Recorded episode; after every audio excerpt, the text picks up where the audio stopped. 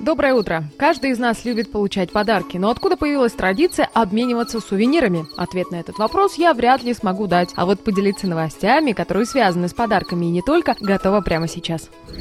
Бетонный сувенир к 285-летию Челябинска создал дизайнер Владислав Новиков-Барковский. Это традиционная неваляшка, предназначенная для тихих игр суровых челябинских мужчин и дам возраста от трех лет, описал работу автор. Идея создания необычного презента пришла к мужчине после того, как коллеги по дизайнерскому ремеслу попросили сделать что-нибудь исключительно для родного города. Отмечу, это уже не первый эксперимент с суровыми подарками в столице Южного Урала. Ранее одно из предприятий выпустило бетонную сумку и бетонные яйца к Пасхе.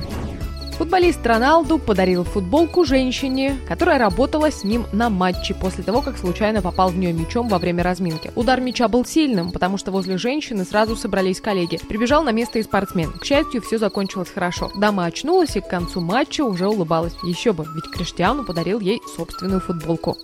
Уметь поднять настроение – это тоже подарок. Вручить его удалось невесте, своему жениху, на Мальдивах. Пара молодоженов приехала отдыхать. Девушка подобрала для себя сногсшибательный наряд, но не учла, что именно в нем будет кататься на велосипеде. Длинное платье в пол в тот момент, когда дама каталась на велосипеде, надувалась и превращала барышню в огромную надувную подушку или шар. Это уж как посмотреть. Благодаря этому облачению, а самое главное тому, что девушка не побоялась выложить подобное видео в ТикТок, ей удалось позабавить не только своего мужа, но и подписчиков.